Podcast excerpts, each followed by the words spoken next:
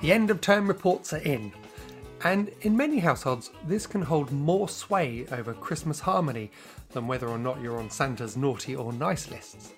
But are we right to put so much store in them? By which, of course, I mean the predicted grade, not Santa's lists, obviously. Hello, and welcome to the Study Sessions podcast. I'm Nathan, the founder of the Study Buddy, and your host. In this, our third season of the podcast, we're chatting with parents, students, and teachers to hear how things are going. Specifically, we're interested in the highs and lows, the trials and tribulations in the run up to exams in 2022.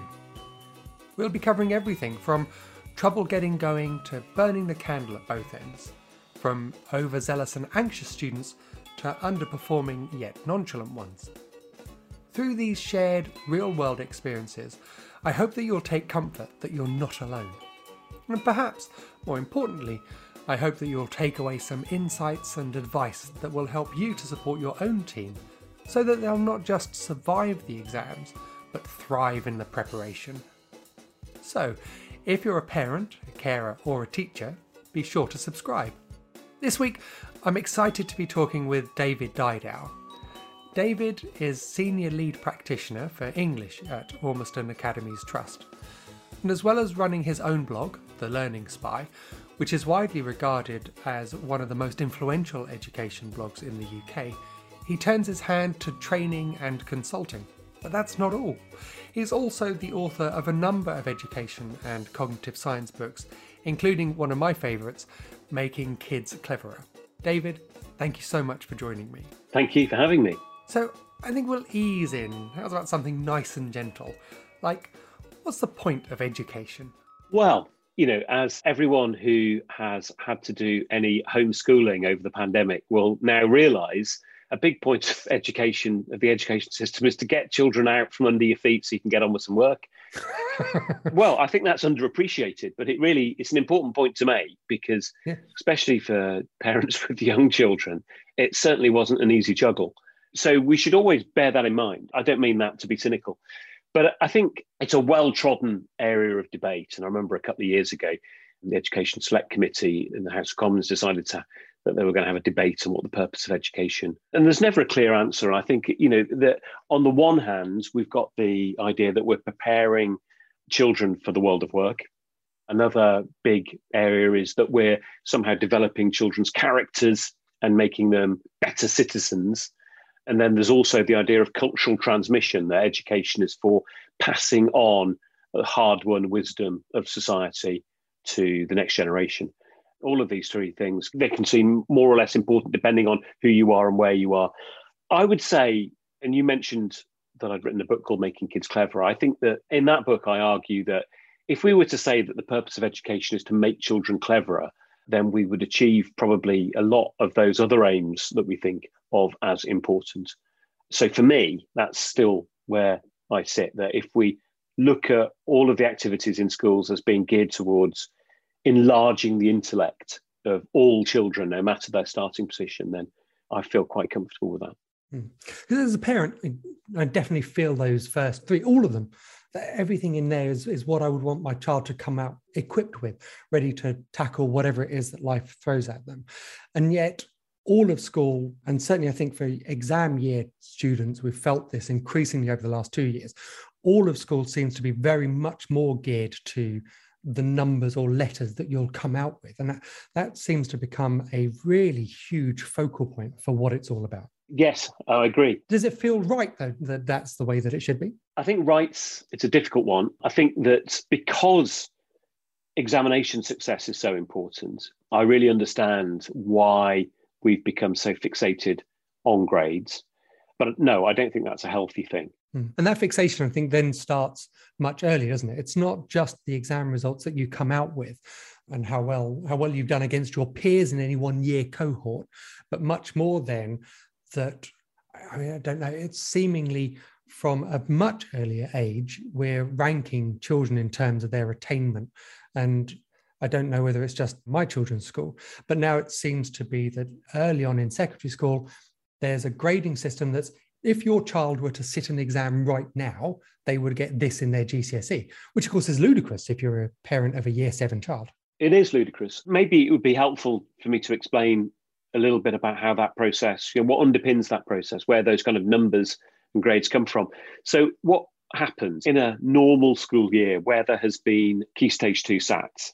Obviously, not been the case for the last couple of years.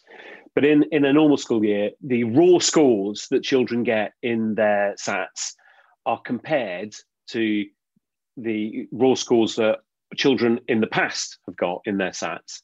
And the data sets that we have that show the children who started off with a particular raw score will have a percentage of them will have gone on to achieve a particular grade. And so for each raw score it's possible to get in your key stage two SATs, you get what are called chance statistics, where basically you get a statistical average of your likelihood of getting all of the grades at GCSE. So typically, what's sometimes referred to as a target grade in a school typically that's the largest percentage. But if you ever have a look at these chance statistics, it's relatively rare that the target grade has a chance statistic of 50% or above. More often than not, that target grade would be something like, let's say, 35 to 40%. And what that would tell you immediately is that for an individual student, if they've got, let's say, a 40% chance of getting a target grade, they've got a 60% chance of getting anything other than their target grade. So these statistics hold good at the level of a large enough cohort.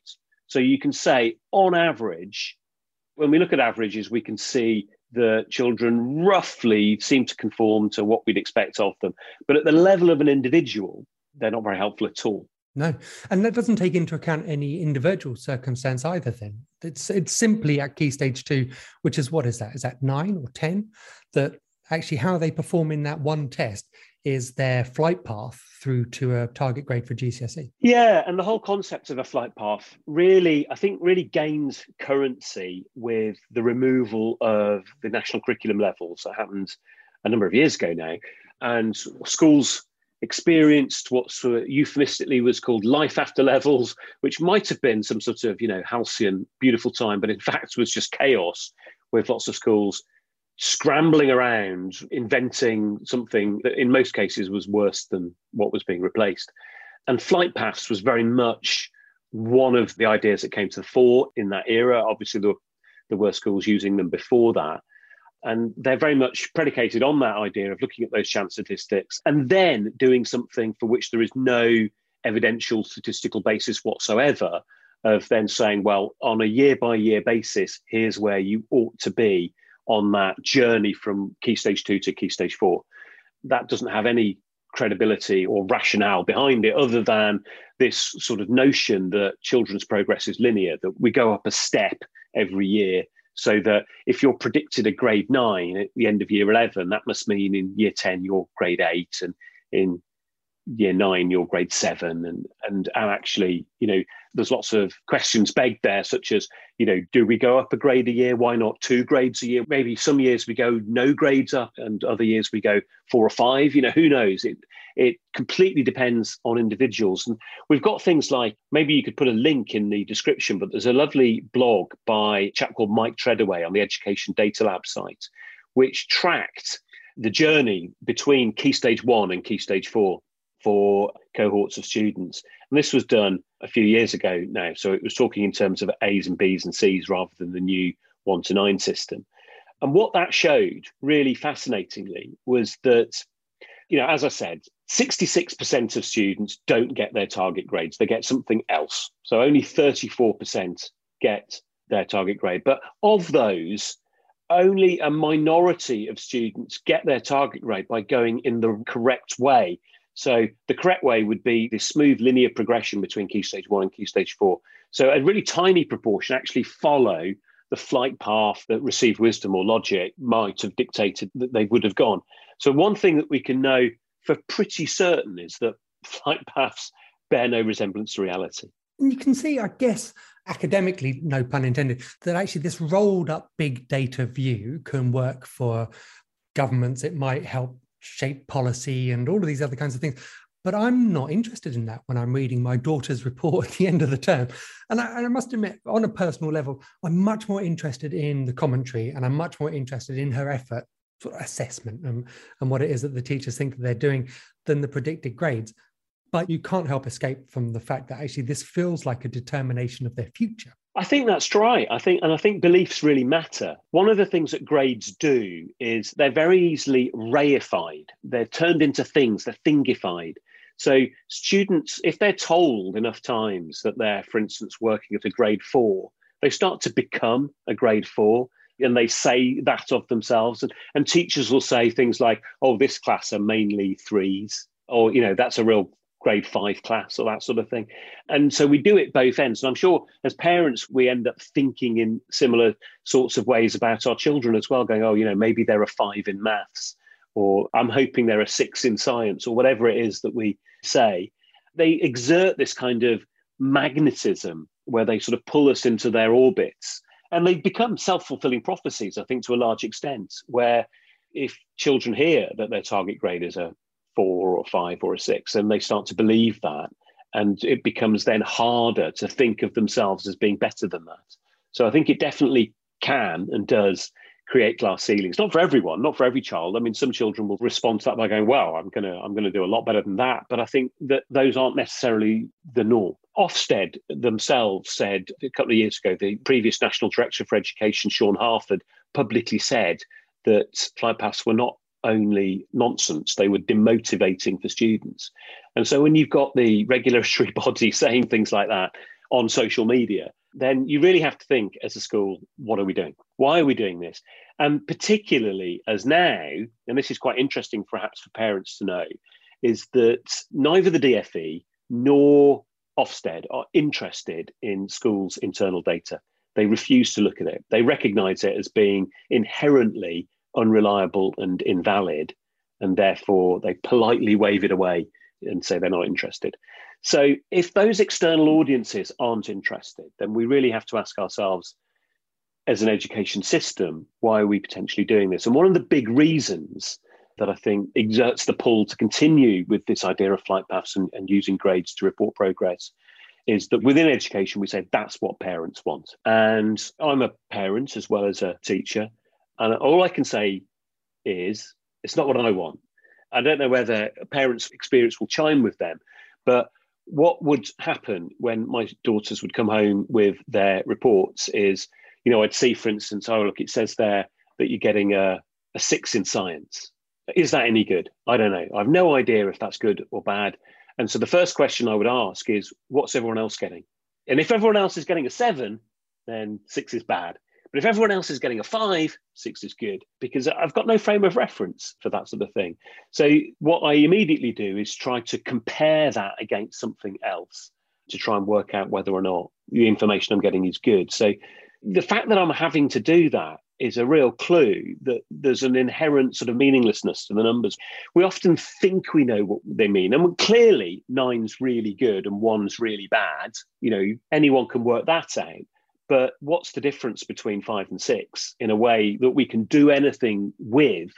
I think most parents, and indeed most students, wouldn't know. No, I completely agree. I think there's a uselessness in it all because I don't know what that means in a broader context, as you say, a six or a seven, but also what does that mean for my own child? Is there an easy step to progress? Are they fulfilling their potential? Are they sort of selling themselves short?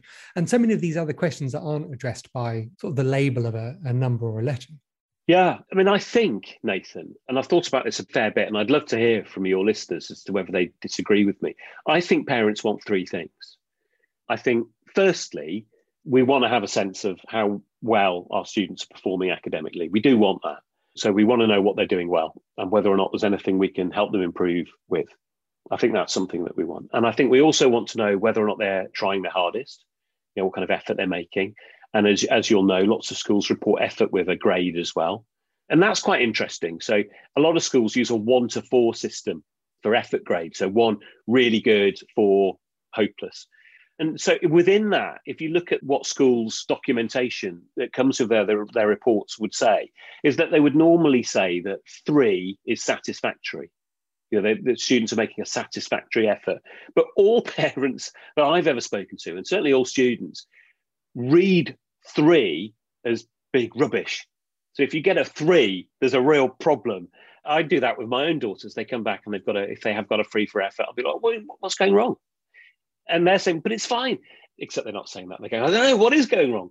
And so then that precipitates a conversation with the teacher where you go, what are they doing wrong? And they go, well, you know, actually they could be doing this, this, and that. And so it kind of prompts, you know, unless you're getting ones or twos the whole time, you know, it prompts these unlooked for, unwanted conversations where you're actually being able to say either, you know, it's okay or it's not okay. And if it's not okay, these are the things that need to happen. I think would be preferable to trying to grade it in terms of like wonderful to terrible just acceptable or not acceptable, I think is fine. And then the third thing that we want is to know whether our children are happy. And I don't know of any schools that grade happiness. And I guess you could, but I think we recognize that as probably being a bit crass.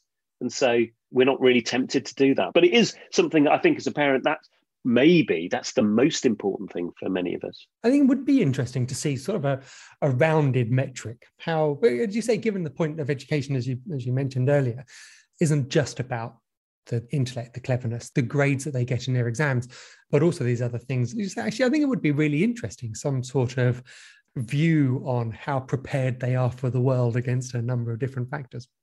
That could be a whole new industry yeah, I mean, there are some companies that do sort of tests on that sort of thing. So, M, can't remember what it stands for. They're a database company that's run by the uh, University of Durham, do a skills test. And quite often it's done at the same time as cognitive ability tests in year seven.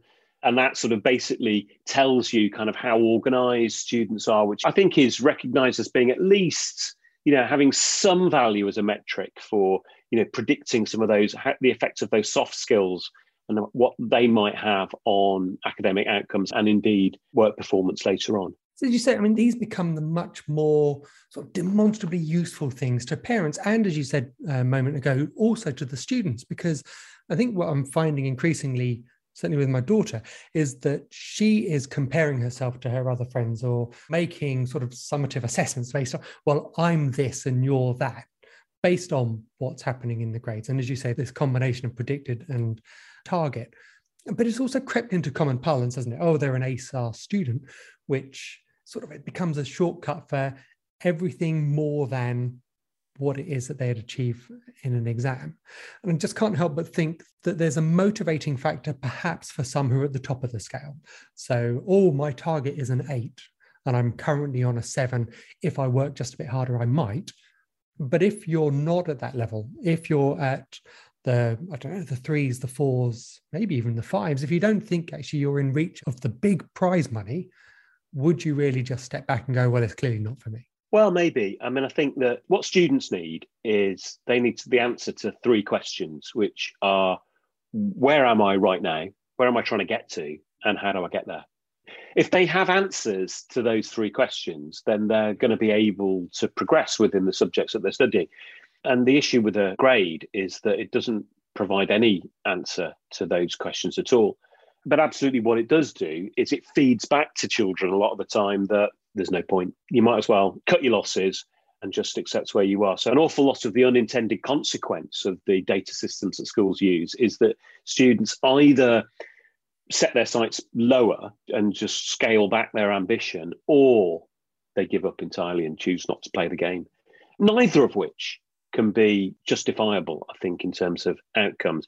And I think that's the issue with these grades. They're such a blunt instrument, there's no subtlety to them at all, that they're bound to have these unintended consequences. We can't really control that because everybody thinks they know what they mean. Whereas, as we were discussing earlier, we don't really. You know, clearly the top end is better than the bottom end, but beyond that, what it specifically means, really hard to say. I think it would be fascinating to see actually those predicted or target grades. I realize that I'm using them interchangeably when I actually don't think they are interchangeable. I think, as you say, one of them's based on this set at key stage two.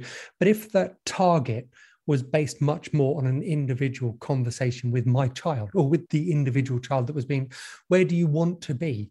I mean, it doesn't even necessarily need to be tied to a career idea, but what is it you want?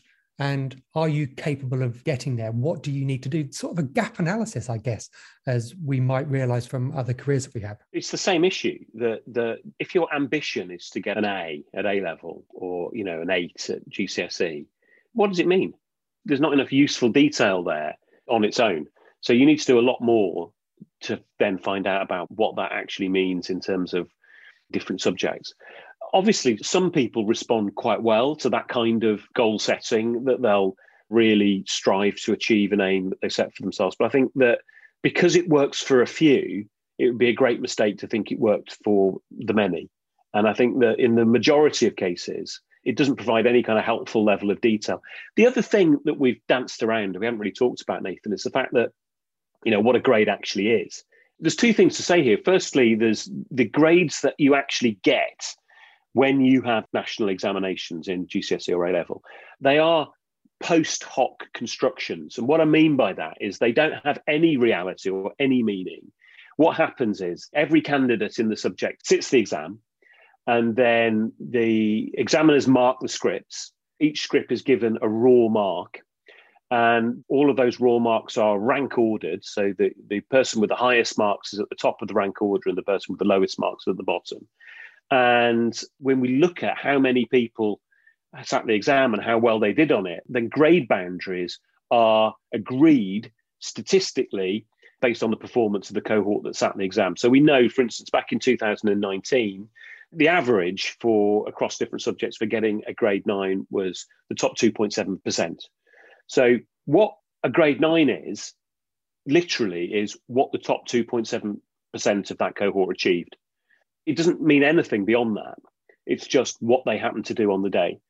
And then grade eight, the boundary for that would be set a little bit lower, and seven and six, and so on until you get all the way down to the bottom and to grade one. And so when schools use grades before those national exams, like, I don't know, like you've done a piece of history homework and I've given it a B, or you've handed in some algebra and I've said it's a six, like, what does that mean? It's basically, with the best will in the world, it's teachers comparing the performance of their students and going, well, you know, they're about here and this one's better than that one. And at the same time, trying to hang on to the idea that you know, I think basically kids, when they do this in an exam situation, they're probably going to, performance of the particular grade might look like that, but it's all guesswork. It's holding a finger in the wind. And so, one of the reasons I feel, you know, genuinely confused as somebody that feels that I know quite a bit about data and education, genuinely confused by my my own children's reports from schools, is that when I'm told that they're working at a B in in their A levels or their you know their they're predicted a seven in their GCSE. I genuinely don't know what the teachers mean. The only way I could find out would be by sitting down with them and saying, "Talk me through it." You were saying right at the top of the show, Nathan, what you look for in the reports you get from schools is that narrative. It is really difficult, isn't it? Because as you say, if, if you've got the six in the maths test or the chemistry test, or if you were to sit this exam along with that year's cohort, then you would have got a six because one person's not going to skew the data. But in your cohort, actually you could end up in a different place entirely. Because everything's so relative. It's a crazy metric. It is. And we know, for instance, this year, if examinations go ahead, inshallah, we know the grade boundaries are going to be significantly lower for this cohort of students because of the effects of COVID. So, what that will look like, we don't yet know. We'll get more detail on that on the 7th of February. And we won't know for certain until after the examination cycle is finished and children have all sat the exams and you know an off Ofqual and the exam boards will work out exactly where they should be setting those grade boundaries. It's really difficult, I think, for parents to get any kind of insight into. And that you sometimes hear things like, oh, in order to get a seven in a maths paper, you only have to get 50% right. And that might be true. But what that would mean, if that were true, it would mean that getting 50% right on that paper was actually quite hard and that most people didn't. And what you could do, obviously, is you could have a maths paper that was easier, where many more people got higher marks, but then the grade boundaries would just go up.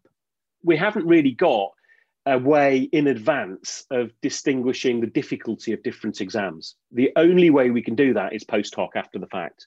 And the only way we know is by comparing how children did. If children found it harder, then it's considered the exam was more difficult, and therefore the grade boundaries need to come down.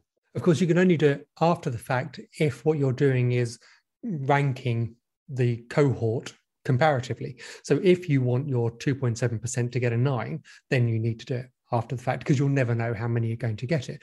But if, and I think this is a surprise to many people as they look at results for the first time, is that actually would look at this and think, well, I just presumed that getting a nine meant you got 90% or more. Actually, so then if you had a much larger group of children getting nines, then it's because actually they were really clever that year and they deserve to get the mark that they get.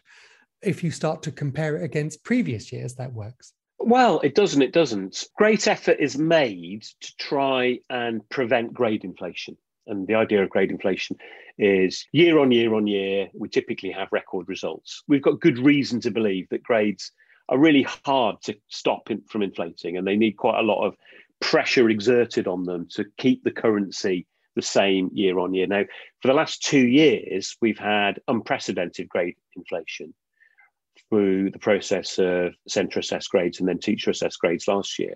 As listeners may well remember, there was the misbegotten attempt to use the algorithm to try and control that in 2020 with fairly predictable responses. And, you know, it's worth saying there's, the algorithm wasn't the problem, it was the way it was applied that was the problem. But anyway, we'll not go into that. But what we have created over the last two years is because of the unprecedented inflation, and, and I think, you know, rightly, you can be arguing that, God, those kids deserved a break. You know, they really, bless them, they had a really tough time.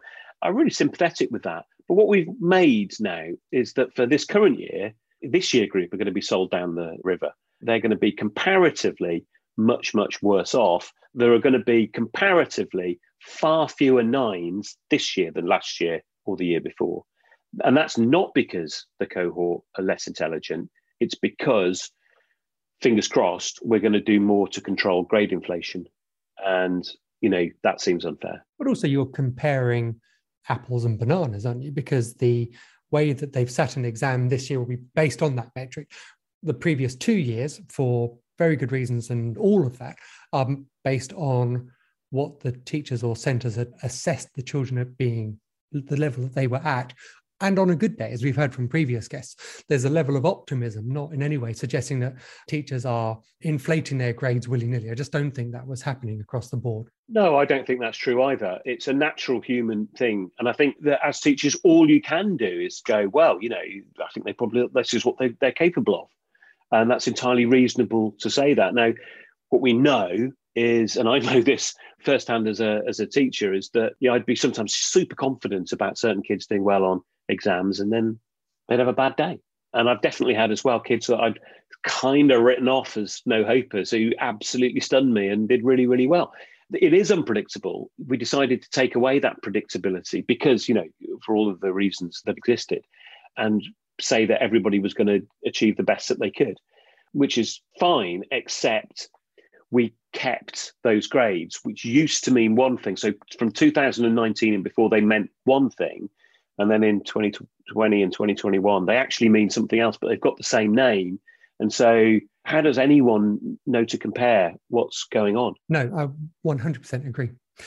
I'm sat here with fingers crossed, actually, everything crossed, that the exams take place. Although, for anyone who listened to the podcast last week, where I talked to my daughter, who's taking her GCSEs in the summer, she wasn't so keen. She's, I think, she's hoping that they might not take place. But if they don't take place, then we're asking teachers again to likely to assess the grades, whether it's based on a number of submitted assessments or mocks, or however that will work out. The details will be found out. But how do you think those grades will then sort of appear? I mean, this feels like a leading question because presumably we'll see an increased number of nines and eights and top scores again, will we? Yeah, no, almost certainly. That's almost certainly what we'll see. And again, you know, if you're a student this year thinking the exams might be coming, uh, I can completely understand why you might prefer that they didn't. So my eldest daughter who's in year 13 obviously you know when she was in year 11 that was 2020 and so she didn't sit any exams she was just written off at the end of march and didn't go to school again until september the following academic year she's missed out on that experience of what that might be like and she she's i think she'd probably agree with your daughter that she, she she'd be quite happy were the exams to be cancelled except you know, then I think the experience that we had last year. So my youngest daughter's in year 12 this year. So she was last year's year 11, uh, 2021 cohort, and her experience of not sitting exams was really horrific. That basically every day was a high stakes, high pressure situation where she had to prove herself again and again and again. And it knocked her self confidence and her mental health like nothing you could imagine. And I know the one of the huge criticisms leveled at exams is that they're really stressful, and that's true. But I don't think they're nearly as stressful as what we had last year. So I'd be rooting for almost anything other than that. The year before, the CAGs, that wasn't stressful at all. That was that was incredibly relaxed for students. They did nothing at all. Although, ironically, actually, we did hear from a number of students who'd sort of felt uh, completely unjust because they'd had their foot off the gas for two years of a GCSE course, thinking, yeah, oh, it's fine because I've got two months. I'll just revise or cram like mad yeah. and, and pull it out of the bag. So they didn't feel that they had an opportunity to show. Well, I, I, no. it's hard to be very sympathetic if you've not done an awful lot of work during the year, but you can definitely see that. I mean, that's that's the system, isn't it? It's geared to that, or it always was geared to that. That you have this it one is. moment in time where you're going yeah. to be judged against how you perform on the day. Yeah, I completely accept how they feel hard done by, for sure. And so what kind of advice, I guess, uh, from where we are now, jokingly, parents looking at the grades and the reports, and students again looking at them and thinking about mocks as they come up and motivation, demotivation, and, and what it means for the final exam. Do you have any sort of final thoughts and advice that parents could take on board, perhaps something that you do with your own children, in talking to their children about the grades and how best to use them as a force for good? The most useful thing that you can probably do as a parent is to interrogate the school. I don't mean that sounds like uh, you know under thumb screws or bright lights, but just to get in touch and go, can you tell me specifically what my child has to do in order to improve in each of the subjects they're taking? Because if they can't tell you that, then you're helpless. And if they can, then great, you can crack on and do those things. So lots of teachers, lots of schools, lots of departments will have really great granular information that you can use to drill into exactly what it is that they know and don't know. And I think what parents might find it very useful to do is to start a conversation with schools where we say, do you know, actually, what you communicate in reports could be a great deal more useful. There are alternatives out there than just reporting with grades. And trying to, as a system, as a community, trying to explore more of those, I would be a huge advocate for. But just if you're a parent and you're looking at a report and you're trying to, you know, how do we get a better grade? You know, your best bet is to buy some revision materials and get your children to work through them and talk to you about how they're getting better at the content of those revision materials. And at least you can see and track kind of what the progress they're making against the actual likely content of the exams they're going to be sitting.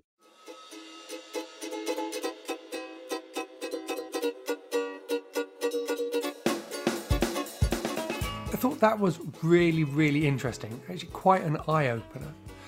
I don't know whether to be reassured or panicked that a teacher with David's reputation is unsure about the point of these target grades. And I can't help but feel a bit bemused as to why schools use them with parents, and with students, of course. I mean, you could see how they can be used in a motivating way. If you applied yourself just a little bit more, you could well be on your way to a 7 or an 8 or a 9. But there are surely other more effective ways of doing that. And also, I get that it's a feature of schooling that exams are graded and then students are ranked accordingly. But I am questioning more and more how appropriate that is. I mean, do they really tell people, colleges, universities, employers, and so on, what they need to know? But one thing does seem clear using them along the school journey is misleading at best and undermining and demotivating at worst. I mean, imagine being told at 10 or 11 years old what it is that you're going to amount to at the end of your secondary school. Which, as David explains it, is precisely what these predictions are doing. Essentially odd, given that actually two thirds of those predictions are off the mark in any case. I can't help but think that this data is nerdily interesting, but seems so horribly blunt when used on an individual basis with our children. And as David said, what we parents really need to know is actually quite simple and probably not easily measured by a number or letter. We want to know are they doing well and we probably want to know if they could or should be doing more. And that's the kind of conversation that happens at parents' evenings for many of us. But even then, I think there's a tendency that we end up talking about grades. Certainly we do. Thinking about it now, I would much sooner that Emily's target grades were determined by her, perhaps in conjunction with a sensible conversation with her teachers.